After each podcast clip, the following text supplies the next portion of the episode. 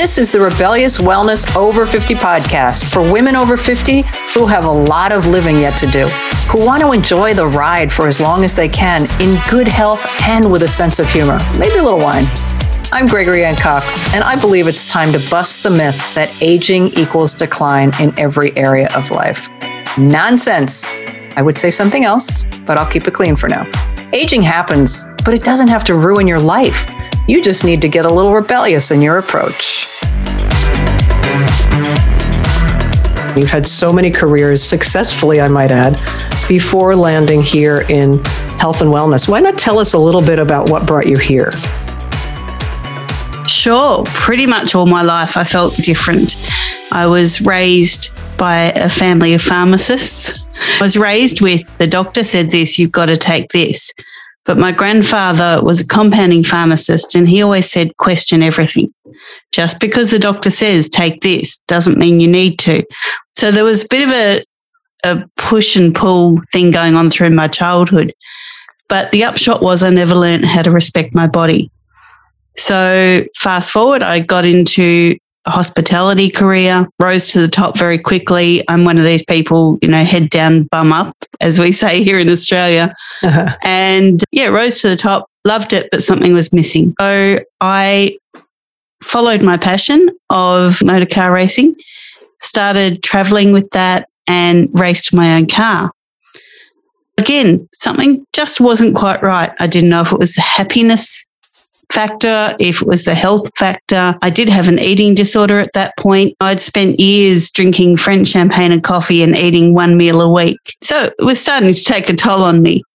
And didn't quite know what was driving that. So straight after my motor racing career, I became a mum. And of course, not having a relationship with my body was what had been missing the whole time. So here I am. I'm a mum. So now I'm not a car racer. I'm not a head honcho in hospitality area. I'm not my brother's carer. I'm a mum. I still don't know who I am at this point. Straight out of anorexia, getting pregnant is not a good idea. I don't suggest any of your listeners ever do that because then I became super morbidly obese. So, three pregnancies, two children later, two people's mum. Still don't know who I am. And that's when I started getting into health and wellness. I actually got a wake up call at a doctor's surgery. He put a brochure on the table of coffins and he said, Do you want your kids to have to choose? And I was like, First of all, I wanted to punch him because it's pretty confronting, but he was right. He left that doctor's surgery, unfortunately, because he was the best doctor I've ever found. So I started looking at how I could lose weight. Now I'm losing weight so I can live to be a mum for my kids, not so I can live for me. And if there's anything I can say to the listeners out there, it's know who you are, do the inner work first because the outer work just doesn't matter. So I lost a bit of weight.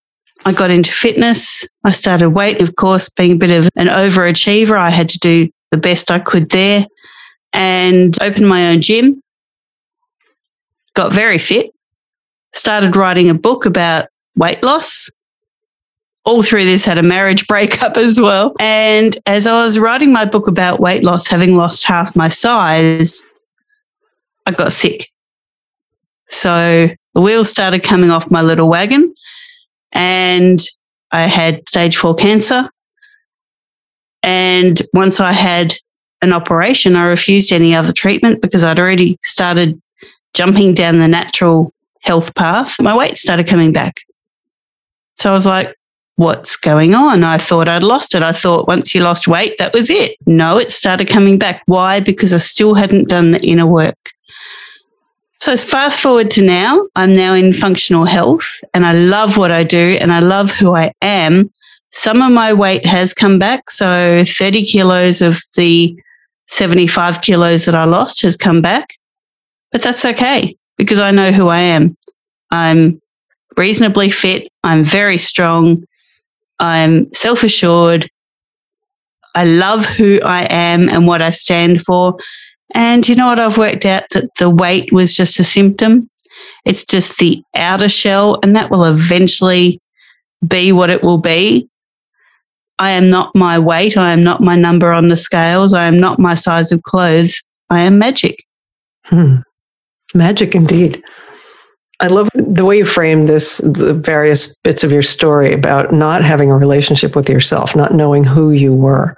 And I think a lot of listeners can resonate having been, you know, in corporate and a mom or a caretaker or an entrepreneur. And that's their identity. And then when something knocks us off our identity, and by the way, I spent 30 years in the hospitality industry, so I can side with you on there's prestige if you're at the top of the food chain there's a lot of stress, a lot of long hours, a lot of, I certainly didn't know who I was in those days, but I knew it was fun. I really liked it. And I have also drunk my fair share of champagne and coffee, but I did like to eat. So I managed to make sure I did that. And I also like what you said about the weight, whatever the number on the scale is. Anybody who's ever lost weight, I've hoped that they've heard the number on the scale doesn't define you. None of it defines you. I would like to say one of my weight loss coaching mentors always said that losing weight is a gift in personal development. It's really about getting to know who you are and what matters. And whether you have an extra 30 pounds on your frame or not, or more or less, that you're not happy with, the problem is mostly the not happy with. Would you agree, Magic? I would totally agree with that. And you know, for want of a better word here, happy is kind of a bit of a blase word. You don't need to be happy with yourself. You have to be at peace. They're completely different things. Mm. So, happiness is a sense of euphoria, it's a sense of gaiety and some sense of freedom. But if you're chasing happiness all the time, you lose your freedom. And that's where I was. I was chasing, why aren't I happy with where I'm at? because I was never at peace. So I get true freedom of self when I'm at peace with myself. And Greg, you mentioned the stress word. Yes. Why did I rise to the top in hospitality? Why did I have to be the best I could at car racing? Why did I have to overachieve in everything? Because I'm a stress junkie. and so now, post menopause, I have a cortisol belly on me that just doesn't seem to want to go no matter what I do because I spent most of my life being a stress junkie. Mm. And that was formed in my childhood because things didn't happen unless the situation was stressful. So that then became my gateway drug to life. And to all the listeners, the most damaging thing you can do to your body is not smoking or alcoholism or even drug taking. It's being a stress junkie because that just damages every part of you. Mm-hmm. Yeah, we're not supposed to be in a stress bath 24 7 when our ancestors were roaming the earth. And I know a lot of listeners have heard these kind of stories before, but I really wanted to sink in. Stress was we have to eat, we're hungry, let's go. The men would get a lion or a bear, whatever the heck they were eating, bring it back. The women were then staying at the campsite, raising the children, cooking the food, whatever else they did, their stress might have been, Where's my hunter? He's been gone so long, the sun is going down. But once the animal was caught, the husband or partner came back, the stress levels went back down. And that's the way stress is meant to work in the body. It gives us that flight or fight mode. And there are all sorts of physiological changes in the body when you get into that fight or flight mode that were necessary to go outrun the lion, go get the food. But we have stress all the time. Even if you don't have a stressful job, even if your kids are great, even if nobody's sick, even if you have a job that you love, the stress from watching the news. Our news cycle is absolutely insane these days. Coronavirus and politics and the world heating up. Environmentally, it's heating up. Interpersonally, there's a lot of rigidity in accepting other people that are not like us. And that is stressful. We may shrug it off and go, well, it's just life. So, what do you do for self care magic? What do you do to relieve stress? So my day starts at 6:30 in the morning, a little bit earlier when the sun comes up. So once the sun comes up, I take about half an hour to wake myself up. My alarm goes off, it plays some beautiful deep forest music, not a blaring alarm because I don't want to start my day with a shock. So I hear this beautiful, sweet lullaby coming on, and that starts waking me up gently. That is my alarm. Then I lie in bed. I usually talk to the cat for a little bit. And, you know, we discuss what we're going to do for the day. I take about half an hour to really wake myself up. In that time, I'm throwing some dirty clothes on, I'm drinking some structured water, and then I go out for a walk. And I get the early morning sun on my walk. I walk for about one to one and a half hours, usually somewhere between eight and 11 kilometers. I'm not sure what that is in miles. And then I come home, drink another bottle of structured water, and I have a 50 minute very hot infrared sauna. Then I have a shower. That's the start to my day. So I've already done a whole lot of self care before I've turned on my email, checked my Facebook, done any of that. I've probably listened to maybe half a book on Audible while I've been walking. So I've done a bit of learning already. And my day has started with self care. Now, after that, I won't eat until about one o'clock in the afternoon.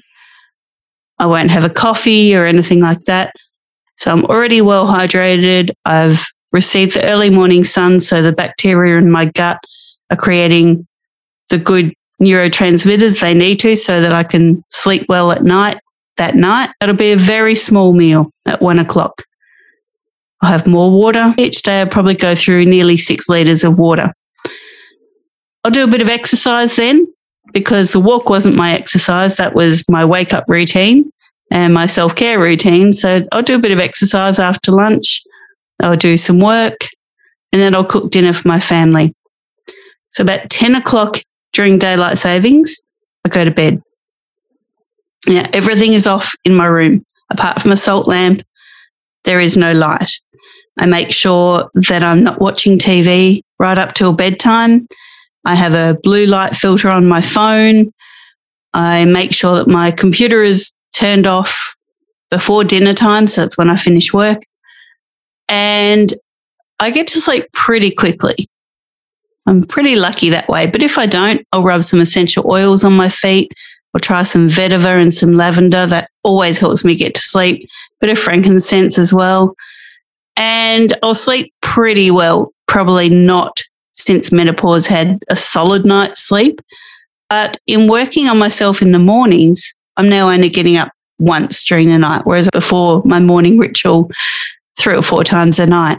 But I don't really wake up. I kind of autopilot it over to the bathroom and then autopilot back to bed. So when it's not daylight savings here, I try to get to bed by 8.30. So the sun will go down at about six. I'll spend some time with the family and try and get to bed not too long after the sun goes down. And the reason I do that is because as women, we obviously have different circadian rhythms to men. We actually have infradian rhythms and we work with the sun. Because you mentioned, you know, when we were cave people, guess what? They got up when the sun got up and they went back down when the sun went down. And they were healthy. We have all these skills to dig up relics from the past, but they weren't sick. They were very healthy, strong, fit people. So they had to be onto something. So I really do try and stay on the sun cycle. Probably more than you wanted to know, but yeah, that's my day. And, and there's a lot of self care in there. Yeah, I can hear that. Even spending time with the family. If that is nurturing to people, I don't want you to spend time with people that are toxic, but if you have a relationship that's important to nurture, make sure you take time because connection, and I've interviewed so many docs and others that have said this, connection is one of the pillars of longevity. Connecting to people that see us, that get us, that love us for whom we are. And I'm with you on the sun. I haven't had an alarm in a really long time because my window faces east. And although it's dark and I shut all the shades but one where this like maybe six inches. So as soon as it starts getting light, if the cats have not woken me up already, then I'm going to get up with the sun and I feed them. And then I actually go back to bed in the winter because it's dark and I want to wake up the way you do. You know, I maybe I'll speak to the cat, do a little meditating, think about my day.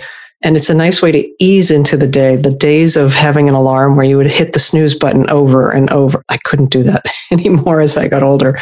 So now you have patients, you work with people. The way you are in the wellness industry is that you're a practitioner. So tell us about what you do, what kind of work you do with women.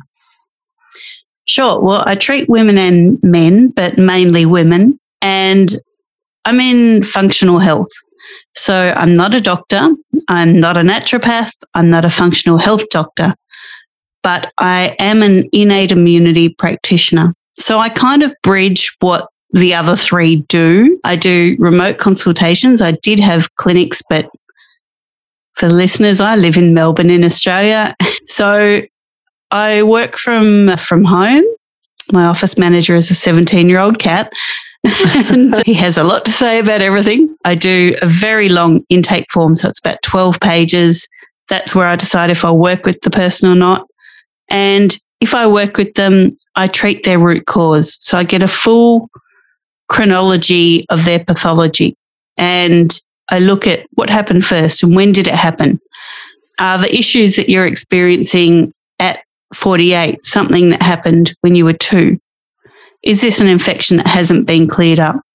Is this a pathogen that's just taken over your body and you know your doctors along the way have gone oh it's nothing to worry about take these antibiotics or take these antifungals or have this acid reflux med but they're not actually addressing the situation they're usually causing another situation so i get to the root cause and we look at that i have different session packs available and I don't sell to my clients. So I think that's the big thing. I look at the history at the intake and I say, this is what I think you might need, but let's start with this and we go from there. So it's never a matter of keeping a customer. I'm probably going to be a bit outspoken here, but that's exactly what doctors and big pharma do. They want you to keep as a customer. They're not invested in your wellness. So I mm-hmm. say to my clients when I first start working with them, listen, after our sessions, if I never hear from you again, I know I've done a great job. Mm-hmm. And I offer them a maintenance program so that if something does pop up, because we are dealing with pathogens and sometimes they can reactivate, then we can deal with it. But we've already got all the groundwork in there. But I'm not creating customers just to keep them on the books. I use supplements. I do prescribe supplements but I only want people on, on these things for a short amount of time. Because just like medications, if you take supplements for too long, you actually switch off the processes in the body that they're designed to mimic. Mm. So the body just stops doing the things it needs to do. And this is where we come back to cortisol. Cortisol is the same thing. So it's a sugar, it's a stress hormone. You have enough of it, you switch off other things in the body because they give in to the high cortisol. So I often talk to my clients about the education of what's going on. Like I said, if I never see them again, I know they've got their processes, they know what to do, but they're educated as to why things are happening. And I think that's really, really important that we take our health in our own hands. People may see me as their practitioner, but I'm not their guru. I think Anthony Robbins said that one, didn't he? I'm not your guru. I'm your practitioner, I'm your teacher. So if we look at the word doctor, for example, in the early 1920s, the word doctor prior to that meant teacher. But in the early 1920s, the Royal College of Surgeons actually trademarked the name, the word doctor, to become what we know now as an MD or a GP. So I'm a traditional doctor. I'm a teacher. I want you to learn what's happening in your body. And so that's what I do every day. Hmm. And I love what I do.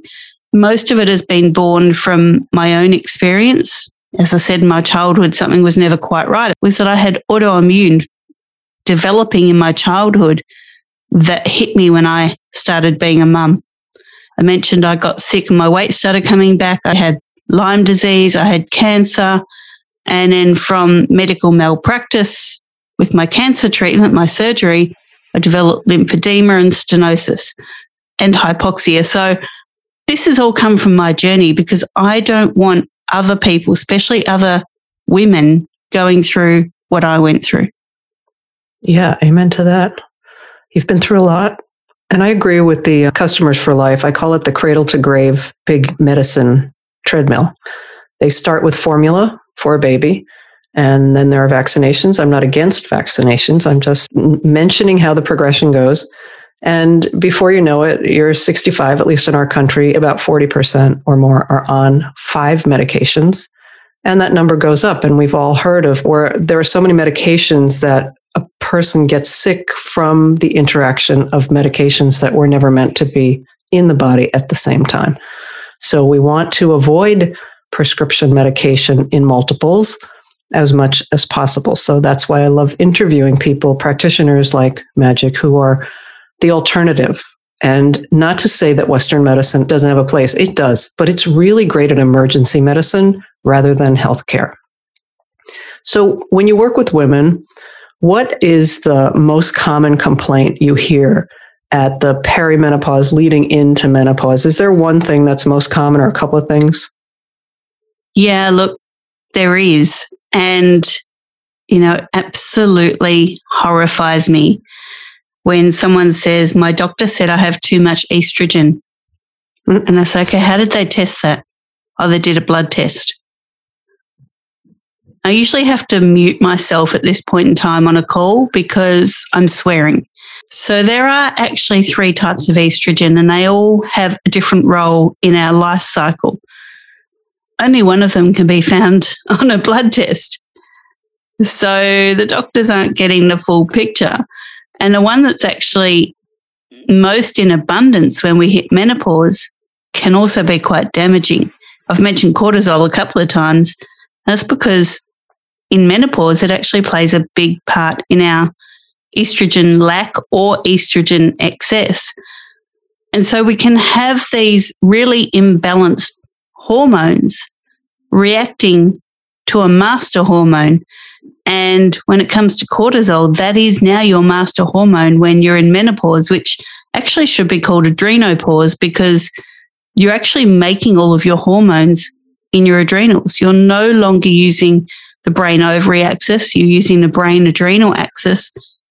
And rather than making pregnenolone as your master hormone, you're now working off cortisol. So you've had a stressful life because you know you're not living in the caves waiting for your hunter to come back. You're stressed by phone calls, emails, children, work, the government, your doctor, whatever it is, is stressing you, turning on the TV, everything is stressing you. So you've got this cortisol excess already and your body's switching off. And then so what happens when you hit adrenopause or menopause is now you have to make your hormones out of cortisol, but your body's ignoring it. A lot of women come to me with hot flashes, with night sweats, cold chills, after the night sweats and they say, I just, I can't seem to have a day where my temperature's right. The reason is because you're not making enough hormones. You're now estrogen lacking because your body switched off to the cortisol you're supposed to make your estrogen from. Or they'll say, you know, I've got these hairs on my chin. They're like bristles of a wire brush. What? the actual, well, it's because now you're making too much testosterone because your body doesn't know how to handle the cortisol. So the hot flashes are probably a big complaint. Depression is another one. Menopausal depression, that's just absolutely huge. And just a sense of has my life gone by?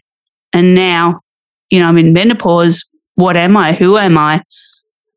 What do I mean? And do I have another 30 or 40 years of this emptiness? Mm. So I work with people a lot with their hormones in menopause, but also a lot with their brain. And, you know, I mentioned the brain adrenal axis. It's not just your adrenals that are running the show, it's your brain.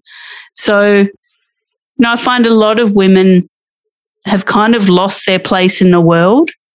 And now their body's doing all these crazy things. And that can just be so triggering. It can. And I would add to the body doing strange things as the years progress, we all notice our face changing or our bodies changing. We might, say, oh, this is saggy or this is wrinkly. and I'm having hot flashes. But then we think, okay, we're going to get through menopause and it's going to go away. And it doesn't end. The changes keep happening. You have to adapt to what you can eat, how you sleep, as you mentioned earlier. And the wrinkles get worse, the sagginess gets worse. But the alternative is not aging. And that means not living. So I would add when you work with the brain, I would also say the mindset to have an openness about the changes that are occurring, how the physical body looks. Yeah, it's a bummer. Some people are not bothered by it. I'm going to be totally honest. I'm vain enough that when I look in the mirror and my eyelids are droopy or heavy and I see the wrinkles on the side of my cheeks, I get bummed out some days. But most of the time, I just think, okay, I'm here. I'm loving life. I have an amazing environment around me. Environment is very, very important. When we were talking before about what stresses us, your environment is more important than your imagination because you can't imagine away something that's annoying you in your daily environment or causing you stress. So I would say the changes need some getting used to. You need a coach, a practitioner, a doctor, whatever it is, to help you get through the symptoms. That's great. But then don't think that it's all going to be fixed and more changes will come. But if you're open minded and you're getting information, getting educated from the right teachers, as Magic put it, you will have a stronger foundation with which to face whatever's going on, including the wrinkles. Totally. And one of my mentors, Dr. Perry Nicholson from Stop Chasing Pain, has this fantastic saying, and I really would love your listeners to really take this on board. He says, The human body actually has no obligation to make any sense to you whatsoever. and he's right. The human body is an amazing, complex organism. It's a collection of systems, it's a collection of many organisms. Most of our cells are not human cells, they're fungus, viral cells, and bacteria. In fact, 90% of our bodies are not human. So, you know, that has no obligation to make sense to us. and if you're worried about the wrinkles and the flabby tummy and the hot flashes, just remember that 90% of that is actually other things inside you making up who you are. 10% is human. So, you know, don't overthink it. It's a wrinkle. I mean, geez, get over it. Yeah. You don't need to have surgery on it. It's just showing that you're aging and be proud of that because so many people don't get that opportunity. So embrace your wrinkles, embrace your little menopause belly or your bingo wings, as we call them here under your arms. but embrace it because you're experiencing something so many don't. And, you know, when we look at the sun rising, the day, the sun setting, the evening, well, our life is kind of like that too. And I see menopause as an extended, beautiful sunset. And you said something earlier about I'm not your guru. And this is where personal responsibility comes in. You know, we can teach all we want, but if people, as I say, are in lottery thinking mode where, well, I've heard about that, but it won't happen to me. Or just because so and so had diabetes in my family, I'm not going to get it. So I'm not shaming anybody, but I want to remind people that the responsibility for how we view aging, how we react and take on whatever changes we might need to take on is totally down to us. Nobody can do us do it for us. We can have support, which I totally encourage people to get. But when the rubber meets the road, we got to do it. Totally. And I think we've really, certainly in the past, you know, 40 or 50 years, we've fallen into this trap of the doctor will tell us what to do. Mm. We'll just do what they say. Or the teachers at school will tell us what we need to know. Or even so much as the TV will tell me what's happening in the world. Mm. I could go off on a tangent here, but I'll behave myself. no one can tell you. This is your life. This is your body. Certainly take in the advice, you need autonomy over yourself, over your medical situation, over your beliefs, over what you stand for. That is you. And we're not a bunch of robots. So, listeners, please stop acting like you are. I see it every day. I'm not saying that your listeners do, just in general. Well, why are you taking that medication? In fact, you know, medication, you're on a statin, but you're not on one. Here in Australia, you'll be on five that do exactly the same thing. Why? Well, because my doctor told me to. Start thinking for yourself, start acting for yourself. What you do every day, how you spend your day, how you think, how you feel, that comes from you. It can't come from someone else. You can take the advice, sift through it, take what you need, and throw the rest away. Absolutely. And that's a perfect pitch for rebellious wellness because I always say that standing up for our health is an act of rebellion because the cradle to grave system will insist that certain things happen at certain milestones 40, 50, 60. These are the medications we recommend when numbers got too high. And it is, as you say, it's our lives. We have to take whatever information we're given and question it. Your dad said question everything, or your grandfather said question everything. I totally agree. There's nothing wrong with questioning your doctor. So question things, people. They're doctors, they're human. It's okay to ask questions. And in our country, I don't know about yours, the average appointment is seven minutes. If you only go to the doctor once a year, seven minutes for your health is not enough. Even if you go to the doctor every couple of months for some treatment or some chronic condition that you're trying to solve, seven minutes is not enough. If you can possibly find a doctor that will give you more time, or if you have only seven minutes, make sure you write your questions down so that when you sit in that chair and he looks you in the eye or he looks at his computer screen more often than not these days, ask the questions that you need answered. Now, tell people how they can work with you, Magic. I think you have a free call consultation I do, and I'll get onto that in a minute. I just had my calculator up. So here in Australia, in 60 minutes, doctors are required to see 24 patients. Oh my That God. works out as two and a half minutes with you. It's crazy. Yes, I love free stuff. So I offer everyone a free intake call with me. So my website is wholisticnaturalhealth.com.au. That's holistic with a W in front of it because I work with holism, not reductionism. and so I offer people a free intake call. So they can book that on wholisticnaturalhealth.com.au. Once I see that booking, I will send them an intake form. That's my long 12 page form. And I say to people, start writing on it, make a cup of tea, finish it, leave it on your desk for two hours, come back, and then you'll have remembered 10 other things you need to put on it. it's a 45 minute call. I go through your history, and even if we don't end up working together, you understand exactly what's been happening in your body. And I always ask for all your previous tests because I am looking at these interesting medical tests.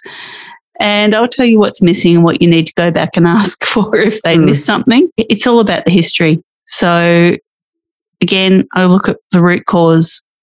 Why are you having the hot flashes? What happened? Is there an infection there? You know, is this an ACE or an ACA? So, adverse childhood experience or adverse childhood relationship experience. I will tell you what I think has caused the situation and then where to go from there. And that's all free at that point. That's a very, very valuable offer, people. So if you are interested, the website link will be on the page on my website. So we could have another hour's worth of conversation, Magic, but in order to respect our time and the time of our listeners, I'm going to say this has been incredible. We didn't really get to talk about big pharma, big food, epidemic, heart disease, so many things I wanted to talk about. What would you say to people in closing? What's your final words of wisdom for people? Well, yes, we could talk forever. Um, My final words of wisdom to people. Well, your healthcare needs to be ethical and sustainable. Mother Nature has so much to provide us. And this is not a slight on Big Pharma. but look at where they copy their their recipes from. Mother Nature's already done it. So don't take the chemical alternative, take the natural alternative. Your medi- your medical situation, as I said, needs to be ethical and sustainable. Absolutely love that. And I'm a big fan of nature myself. Get out in nature, connect with nature, however short a period of time, a day or once a week, whatever you can do. Super important. Thank you very much, Magic. I appreciate your time. It's been great having you. My pleasure. Thanks for having me. Peeps, be well till next time. I'll be back next week with another great guest. Everybody, I have a favor to ask. If you enjoyed this episode or any of the other episodes that you listen to, please leave a review on your favorite site for listening to podcasts. You can also leave a comment on my website where you'll find the podcast at the podcast tab or under any of the guest podcast episode pages. Thanks. It means a lot to me and I appreciate you. Be well till next time.